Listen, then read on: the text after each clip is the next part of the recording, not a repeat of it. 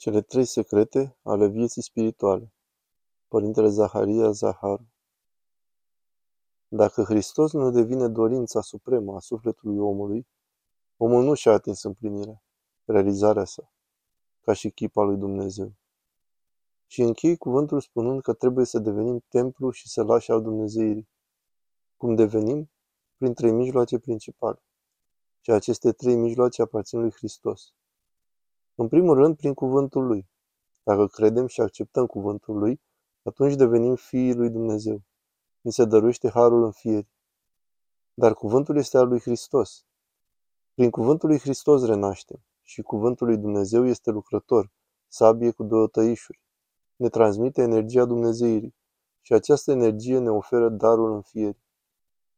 În al doilea rând, dacă nu mâncăm trupul Domnului și nu bem sângele Lui, așa cum se spune în capitolul al șaselea din Evanghelia după Ioan, nu avem viață într noi.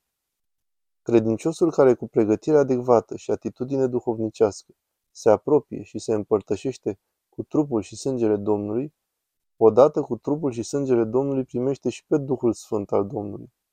Pentru că trupul nu folosește la nimic. Duhul e cel care dă viață. După cuvintele Domnului. Pe acest duc de viață dătător îl primim prin trupul și sângele lui Hristos. Al treilea lucru, care poate că ar fi trebuit să-l amintesc la început, Duhul cel Sfânt a venit în lume pentru un scop. Să cunoaștem, să mărturisească, să ne dea cunoașterea adevăratului nume al Domnului Isus Hristos. Și să recunoaștem că mântuirea există numai în acest nume, după cum a spus Sfântul Apostol Petru după cinzecime, atunci când apostolii au primit pe Duhul Sfânt. Nu este sub cer alt nume dat oamenilor prin care să fim mântuiți. Dacă vrem să devenim sălașul Dumnezeirii, trebuie să purtăm acest nume. Și chemarea creștinului, așa cum am văzut în exemplul apostolului Pavel, este să poarte numele Domnului Isus Hristos. Unde să-l poarte?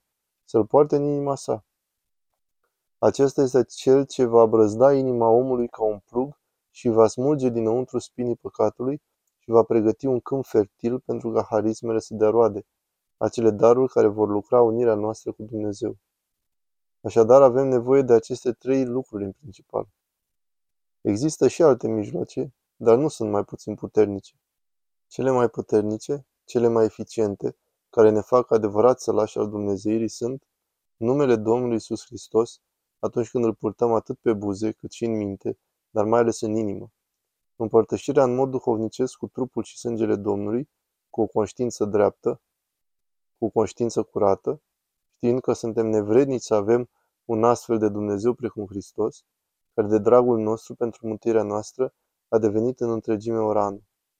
Al doilea lucru este împărtășirea corectă cu Sfintele Taine și să găsim prin acestea har și viață și mântuire. Și în al treilea rând, cuvântul lui să locuiască cu bogăție într noi, după cum spune Sfântul Apostol Pavel, să devină singura lege veșnică a existenței noastre. În felul acesta vom deveni adevărate sălașuri, adevărate temple ale Dumnezeirii. Și temeliile acestui sălaș dinăuntru nostru sunt lepădarea de sine și smerenie.